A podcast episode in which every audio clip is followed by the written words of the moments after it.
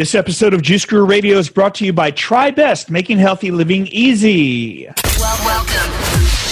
Welcome to Juice Guru Radio. Discover what the magic and power of juicing can do for you. And now, your host, best-selling author of The Complete Idiot's Guide to Juice Fasting, Steve Prussack.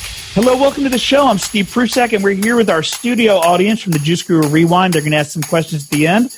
So thank you guys for, for joining live. This is going to be great. We've got Maureen Healy coming up right after this, author of uh, The Emotionally Healthy Child, Health, Help, Helping Children Calm, Center, and Make Smarter Choices. She's right here on the show. She also wrote Growing Happy Kids, and she'll be here. So get a juice, some tea or water. We'll be back right after this with Maureen Healy. Did you know you can make a great living in the hottest new business trend today? The Juice Guru Certification Program is the world's first online course to give you the knowledge and marketing skills to excel as a juicing coach and start making money in no time. Find out more at juicecoachtraining.com. Juice Guru Radio. Well, welcome back to the show. I'm Steve Prussack, and like I said, we've got Maureen Healy here, author of The Emotionally Healthy Child and Growing Happy Kids, which won Nautilus and Reader's Favorite Book Awards in 2014, popular Psychology Today uh, contributor, and sought after public speaker. And here on Juice Guru Radio, let's welcome to the show right now, Maureen Healy. Thank you. Well, Maureen, thank you. Welcome to the show. And I, I love this topic. I've got a stepson, and we're all trying to figure these kids out today. Mm-hmm. so, what inspired the book, Emotionally Healthy Child? And, and maybe you can define what that means. Sure. Um, in my office, I and you know over the phone and Zoom as well. I work with children. I've just seen more and more kids and their parents come to me with very reactive children. So that's typically how we start. Meaning we feel a big emotion, whether it's frustration or anger. We scream or slam doors or sass our parents back. But when you learn how to learn how emotions work and how to express them constructively, so then you're beginning on the path of positive emotional health. So that's what I would start say is the beginning. Well, what led you down this path to start educating about how we can grow happier kids? What's what's your story and how you got into the work?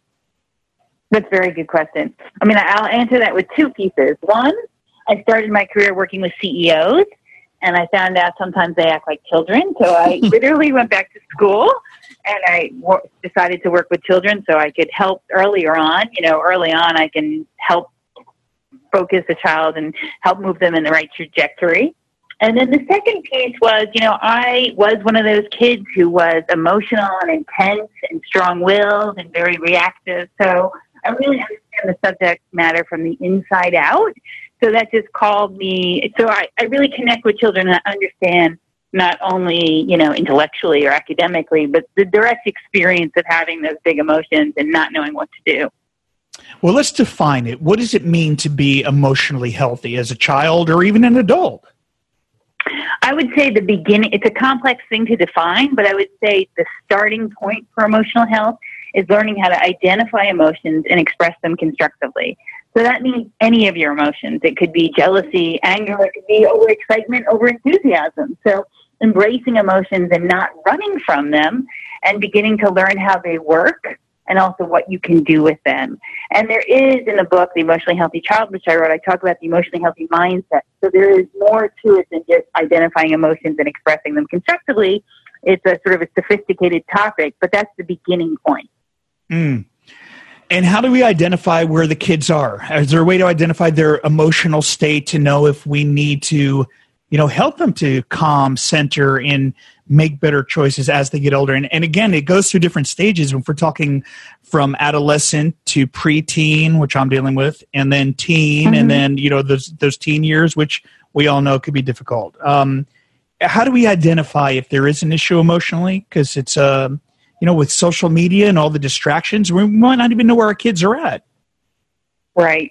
Well, I guess the easiest way for me to explain it is that, you know, emotional health is the skill of balance. And just by living, we are sort of, you know, it's normal as a human to get off balance. So, you know, there's a natural disaster or you lose a pet or something. So it's learning tools that we can use throughout our lives to help bring ourselves back to balance.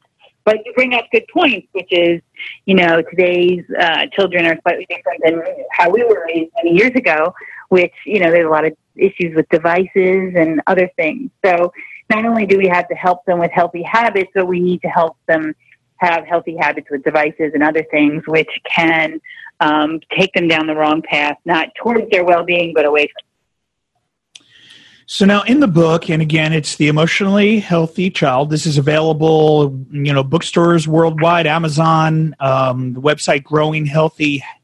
I mean, growinghappykids.com, right? Growinghappykids.com. And don't worry, we'll have links to that up at the show notes at Juice Guru Radio. So don't worry if you didn't get that down, uh, but you'll you'll find that there. But you do talk about some steps to uh, change the emotional health in here. Can you share some of that? So there is something I call the three steps to success, which is you know learning how to stop or catch yourself, then learning how to calm, and then learning how to make a better choice, or what I, what I would call a smarter choice. So that's a choice that's good for you and good for others. So for example, say you have a child, he's on the playground, and someone's mean to him, and he immediately knee jerk reaction pushes him. So that's sort of the starting point. But you want to help him learn how to catch himself and then stop, take a beat, and then make a different choice. Maybe on the playground, instead of pushing the kid, he walks away or he uses his words. So that's sort of the process. We start where they are, but helping them get, give them tools and ideas so that children can begin mastering their own emotions. So what? So this is done during an observation where we're seeing how they're interacting with other kids, and then we try to kind of come in, or is it like after the fact we sit them down and say, "Well, let's rethink on how that could have been handled"? Well, I guess the idea is that emotional health is just it's not a box that you check. It's something that we work on at all ages throughout our lives. I was just giving you a scenario where, you know, your child is on the playground and they're in an elementary school and you see a situation. We when we when we visibly another way of thinking about it is, you know, when you see behavior or acting out or even uh, a child sinking into a funk, you know that that behavior means there's an emotional imbalance. So they need tools and ideas to help get them back to balance. So when you see things where they're out of whack, you know, okay, that's something to work on. And even if your child is, for example, using candy or devices to ignore their uncomfortable feelings, it doesn't mean they're totally emotionally unhealthy. Those aren't those just aren't signs of emotional health, and there's things to work on. Mm, okay, yeah. So it's not like it's not so literal that we've got a toolbox and boxes to check. It's more uh, an ongoing monitoring thing. Well, we know when there's a problem. I mean, there's no parent or teacher that's in the classroom or home when someone's screaming to think, "Oh, this is working out." I mean, we know, and it could, and it's not just about challenging emotions. It could be helpful emotions. A child's overexcited, and then they hit the vase in the dining room, and the vase falls and breaks. So it's kids that need to learn how to sort of slow down and calm and learn how to develop some coping mechanisms because just the nature of life, have big feelings and, you know, there's challenging things and there are great things. So you want to help a child learn how to steer their own emotional boat. So, yes, you know, there are certain situations that are more serious than others and they may need professional assistance, but we're talking about typically the regularly developing child that you know, along with math and reading, they need to learn emotional health. It's just sort of another subject that's going to help them be a success on the planet. Well, you talk about in the book that they can make smarter choices even when emotionally challenged. And can you explain what a smart choice is? Sure. The idea is that a smart choice is good for you and good for others. So, um, you know, I had a child I recently worked with that threw a chair across her classroom. So that was good for her. She got her anger out immediately, but it wasn't good for the classroom. It wasn't good for the other peers and students. So that's not a smart choice. You want to do something where you, you know, make a choice. In that scenario, maybe she could have spoken to the teacher. She could have taken a bathroom break. She could have done other things. So you want to teach kids on, you know, how do you sort of pre-pave a path and identify what are some smart choices. And I have in the book something called the Smart Choices Checklist to help you do that. But the point is that we can all make smart choices even when we're feeling big emotions. And it just takes practice on how to do that. You know, maybe the first day isn't the right, you know, you make a mistake, but you can learn to do things differently.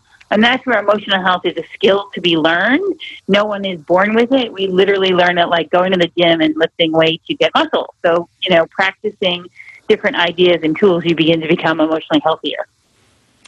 Well, you talk about the habitual patterns of behavior and if they don't slow down during these emotional times they'll never you know correct so how do we teach the kids to to stop themselves in their track during these situations?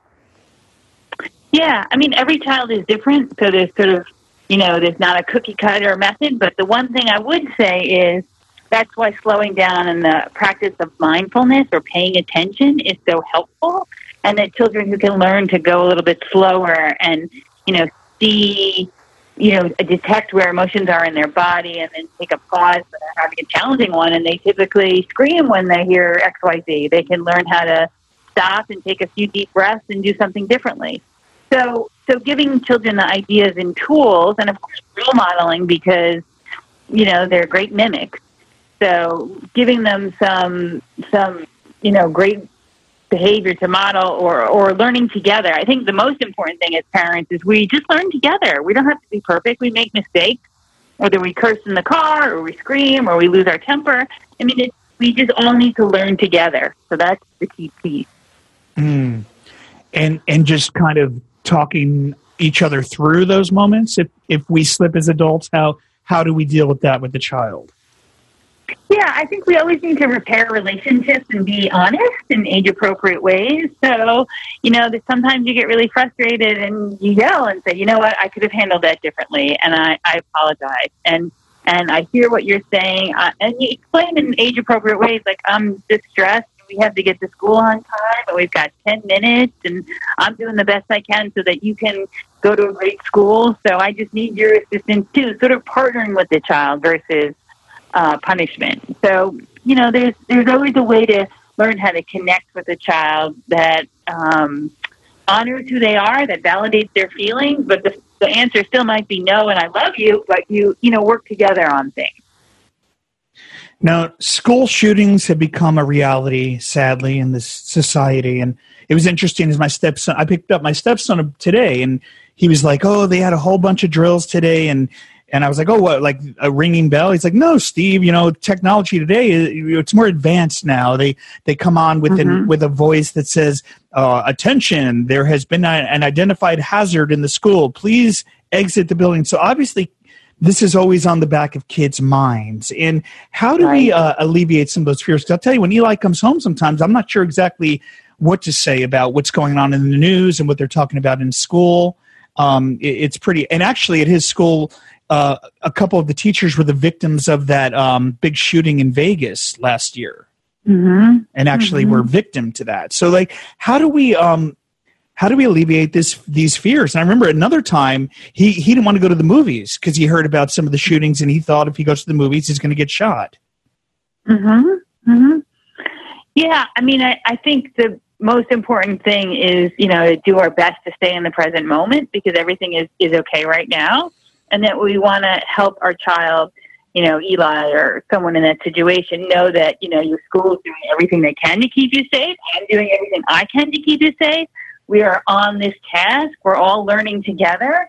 And that, you know, there are unknowns in the world, but we're going to make it through together. And that um, I want you to be able to ask me any questions. And I really do think that's why a practice of mindfulness is so important because you come back to your center, you come back to that place of calmness, of perfection inside of you that can help you calm and, and come back to center because when we're scared or fearful or worried, it's about something in the past that just happened or something about the future that we're afraid is going to happen. So when you're in the present moment, everything is well in most moments. So helping him know that he's not alone and that you're with him together and that he's got advocates and that the school is, is doing everything they can to keep it a safe school, I think is important. And I also think, depending on the child and the age, doing your best to um, not expose them to harsh media that they can't get out of their mind that really scares them. So, I mean, of course, that's a hard thing to do, but I think it can be helpful. Mm. It's it's too bad we have to you know even talk about a topic like that. Um, but thank you again. It's Maureen Healy, the book, "The Emotionally Healthy Child," and uh, available bookstores worldwide, Amazon. Um, before we wind down here, though, any um, anything we didn't touch on that you want readers to get out of this book, and and then I have one final question before we close out. Sure. I mean, I guess the biggest piece of the puzzle is that emotional health is a skill to be learned. And, you know, I put together the book, The Emotionally Healthy Child, just because um, there are key ideas that when children learn them and key tools that really work for children that when they learn, it makes their lives easier. And that's why I wanted to put the book together, just to help more people sort of master their big feelings and, you know, live a healthier, ultimately happier life. And a great mission. And, uh, you know, one thing I always close with is, you know, we, we certify people to become certified juice therapists and build their passion into a business or career, you know, live their passion. And obviously that's what you're doing. You've decided to step into your celebrity and, and published author and doing speaking events and everything. It's incredible. Um, what was that for you to make you decide to step into uh, becoming an entrepreneur and building a business out of this for those that are in the certified juice program and how, you know, maybe they want to do that too? Um, I, I, I just felt called to work with children. And you know i feel like it's i'm just representing a very timely idea. So i don't feel like it's you know Maureen Healy out there. I feel like it's just an idea whose time has come. Mm. um, and i'm just one of the teachers teaching about it. So for me it's sort of it, it keeps me in my joy and in, in the using my unique gifts which i think everyone wants to use. You want to live an authentic happier life feeling like what you do matters. And that's, I think, what we're all trying to do. Right. It's just being in alignment. Maureen Healy, right here on Juice Guru Radio. Maureen, thank you for being on the show. It's been a lot of fun, and thanks for taking the time to get this message out. Thank you for having me. Take Th- care. Thank you, guys. I'm Steve Prussack, and we'll see you next time.